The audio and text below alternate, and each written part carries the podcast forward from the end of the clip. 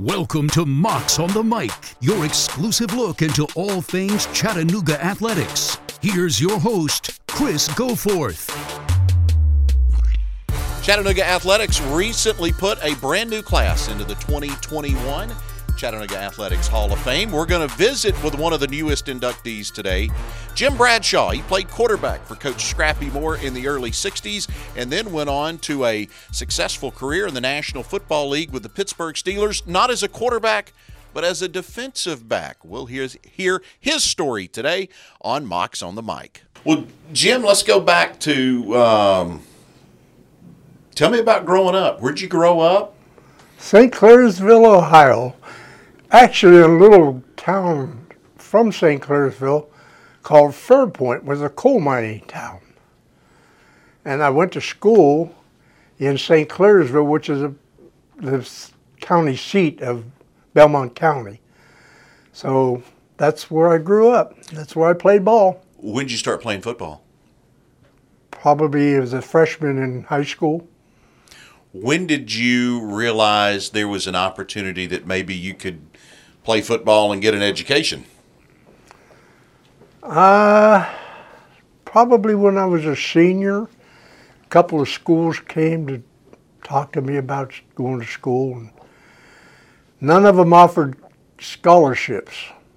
So I went to school at Bowling Green State University in Ohio and uh, was there for one year and they didn't particularly care for the things I was doing. like bottle rockets. that I was a little ornery in growing up. And uh, so I was out of school and one of the coaches uh, came and, and, visited St. Clairsville High School and uh, I was all set up to go to the University of Iowa. So they, uh, Joe uh, Gary uh, came to, to visit with me, and uh, they didn't let him t- talk to me. So I got on a Greyhound bus when I when I left Bowling Green and came down here to Chattanooga because Joe Nardo was from the Bellaire, Ohio area, and was familiar with who I was the reach of that coaching staff at that time for Chattanooga with Coach Nardo and Coach Gary, um, you know, later Coach Wilkes when he was here. That was a, um, and those guys, they had a way of finding guys, whether it was from Ohio, all the guys they brought down from from New Jersey they had those contacts to be able to go find guys, didn't they? They did, uh, and they had good reputations. Joe was connected with the Pittsburgh in, uh, in that area. Uh, they, but Chattanooga was well represented from, from the whole Ohio Valley area. With uh, uh there were several All Americans here mm-hmm. from from that area. Uh, uh, Sam Kovacevic, Johnny Kovacevic. Yeah. Yeah, they were all from the same high school. First impressions of coming to Chattanooga? You remember stepping off the bus? I do. I thought uh, when I got off that bus that I was going to fall off the end of the earth. I had no. It was like what 18 hours uh, on a Greyhound bus to come down here, and uh, it was beautiful. I mean, they took me up. Uh, Joe Gary picked me up to the airport or to the bus station and took me around, took me up to Lookout Mountain, Signal Mountain, and driving all over the place. And finally, we came to the university, and I looked around. There was, I think, there were two buildings in the stadium and Hunter's Hunter's Hall with the mm-hmm. ladies' dormitory. Yeah. And uh, the male students lived in the in the in the in the stadium. I don't know if they still do or not. Thankfully, those bleachers that that whole side has been torn down now. But when I was a student here in the early '90s, that was still that was still a dorm and probably largely untouched from when you were here. Is that right? Yeah, it hadn't. I don't think it changed much uh, over the years. Tell me about meeting Scrappy for the for the first time. Well, he apparently tried, and I didn't know this. So he tried to to talk with me when I was in high school, but I had already been committed to another school. So when they when he called me uh, on the phone, he says, "How would you like to be a Moc?" I said, "What in the world is a Moc?" so he said, "Well, I'd like for you to come down and, and to Chattanooga to to look at the school." So I got on a Greyhound bus in my hometown, and I rode that Greyhound bus for what 17 or 18 hours through Cincinnati and and Knoxville and down to Chattanooga. And I thought, my word, I'm at the end of the earth. so, did you in, did you in look the guys that played for Scrappy all seem to have. First off, everybody has a Scrappy story. Uh, he was quite the character, but so much admiration and respect for Coach Moore. He was a very intelligent coach, well respected throughout the coaching staff. Uh, but yeah, I had quite a few fond memories. Can you share one with us? You well, got a favorite Scrappy story? I don't think with my grandchildren here, they would be appropriate. But uh, he was quite the guy. Now you were a quarterback, right? I was a quarterback here, and uh, I only played on offense. There was there was substitution rules then, so I only played offense. A guy named Ron Whaley mm-hmm. was uh, the defensive back who, took my place on, on defense. When I went to the Steelers, when I went into the locker room, there was a, a black jersey, which was offense, and the yellow jersey, which was defense, two different colored jerseys and I didn't know which one to select. So Bill Nelsen was a, a, quarterback from Southern Cal, and he said, "Well, I'm," and he had the same thing, a yellow and a black jersey, because he was a defensive back, and I was a quarterback. I never played defense in college, so he said, "I'm taking the black one because I can't. I'm not fast enough." I said, "Well, I can't throw the football, so I'm taking." I'm taking the yellow one. So we both made the team. It worked out pretty well. It worked out real well. Bill, Bill, uh, and I played. Uh, Bill played, I think, five years in Pittsburgh and a couple of years in in Cleveland, and uh, I played five years in Pittsburgh and was injured and had to go to work for a living. Did you enjoy that? I played in Pittsburgh. It. Well, I was from Pittsburgh. We were 60 miles, our hometown was 60 miles away from Pittsburgh. All my relatives lived within 10 miles of Pittsburgh, so I'd have half my half the state was full with my relatives. My mother was from McKeesport, uh, Pennsylvania, which was 10 or 12 miles away from Pittsburgh. So there were a lot of Steeler fans there that were on my side. And the Rooneys really uh, were, were part of the family as well. So I had a good thing going in.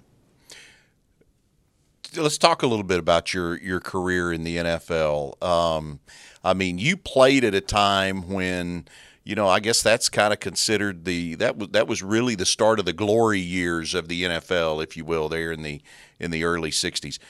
Tell us about some of the guys you you played against. I played against, well, uh, there was a running back named John Henry Johnson. Uh, there were uh,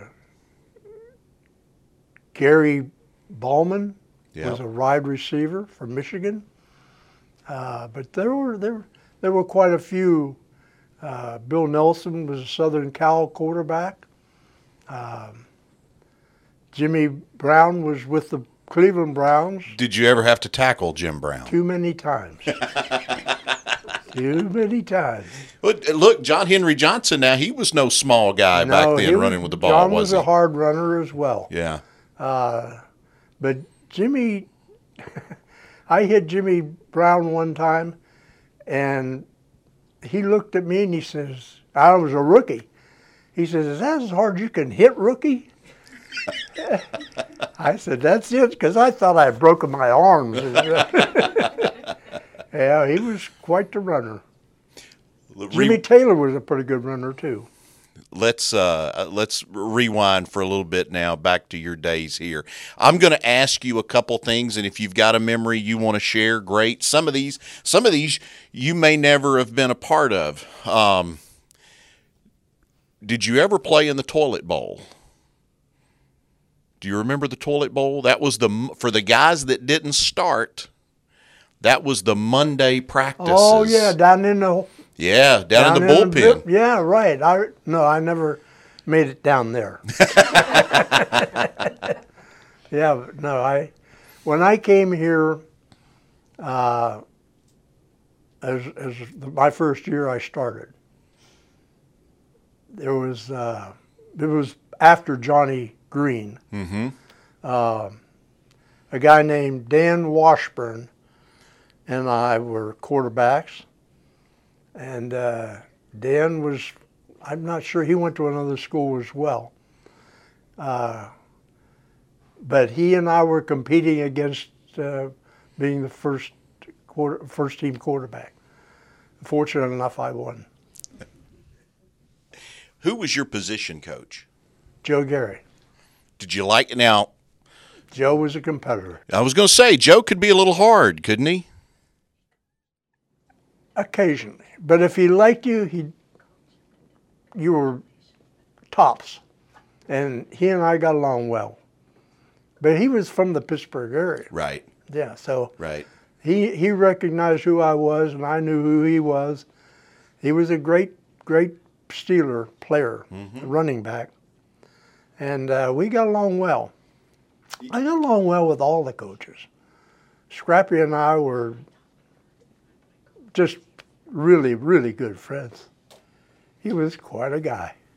When he came up to to my hometown and interviewed me, to, he said, "How would you like to be a Moc?" I said, "What's a Moc?" and he told me. Uh, and I said, "He said Chattanooga Mocs." I said, "Where's Chattanooga?" so I got on a Greyhound bus in my hometown and ended up here in Chattanooga. And uh, he and I got along real well. And I met Harold Wilson, Joe, of course. Uh, we got along well. And I, I loved the town. And uh, we worked up on Lookout Mountain as lifeguards and ran the Fairyland Club uh, swimming and diving coaches up there. So it, the, the town was very good to us. Now you got married while you were here, right? We got married before we were here. So you were already married when you came to Chattanooga. I came down here, and um, my kids are here. I got to talk. anyway, I came down here on a Greyhound bus and went back home. And I told Scrappy, I said, "I'll come down here, but I'm I'm getting married. I'm not coming down here without my wife." We were high school sweethearts. And he said, No, no, no, don't get married. No, no, no. And I said, I'm coming down. If you want me, I'm coming down. I'm going to be married. I said, if you take care of me, that'd be great. I mean, as far as getting me a place to work and that. So, the Women's Hospital on McCallie Avenue had apartments right behind. And uh, he took me over and introduced me to Dr. Kimball. And uh, Dr. Kimball said, Scrappy, does he understand what's going on? Scrappy said, Oh, yeah, he knows what's going on. I had no idea what was going on. and so they put me, uh, put us up in the, in the hotel, or in the uh, apartment. I had to watch the parking lot. That was my job. That was to pay for the apartment. So the the, the women's hospital and the university has treated us very, very well. What about after football ended? Where did when when you finished playing with the Steelers? Yeah. When you were finished in the NFL, what was next for you? Well, I went to work for a company in Pittsburgh. That I worked during the off season for a couple different companies in in Pittsburgh. Alcoa Aluminum, which local, Yeah. where they had their their headquarters in. So I would uh, my job with them was to get on an airplane and go to different cities on on corporate airplane and entertain the customers that their salesmen in different cities would bring aboard the airplane, which was a big DC nine, and they'd have lunch and dinner. And I'd talk to them about football and tell them some lies and enjoyed it. How often are you able to get back to Chattanooga? When was you're here now? When was the last time you were here? But yeah, about a couple of years ago, I guess. Uh, I love Chattanooga. Tell us about Hunter Bradley and the Ole Miss game.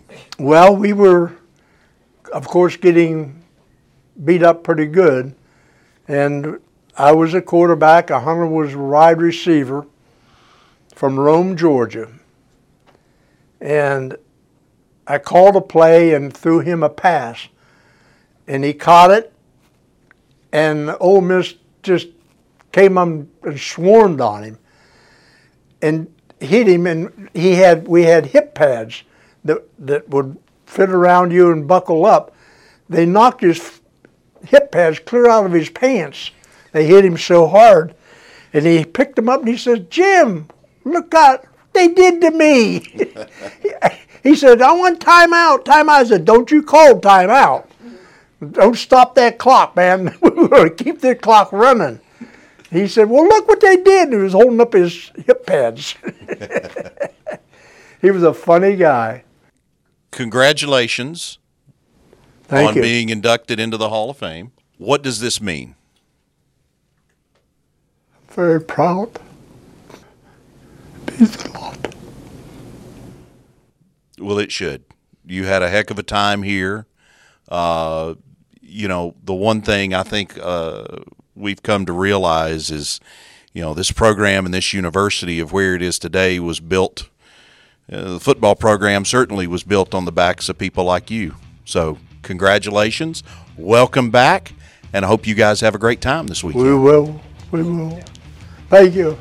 Thanks to Jim and his family for giving us some time, and we appreciate you for joining us this week as well. Don't forget Mocs on the Mic available wherever you download your podcast from. Make sure you subscribe, rate, and review. For our producer Tate Johnson, I'm Chris Goforth saying so long, everybody, and go Mocs. Thanks for listening to Mocs on the Mic. Please remember to rate, subscribe, and review. And we'll see you again soon.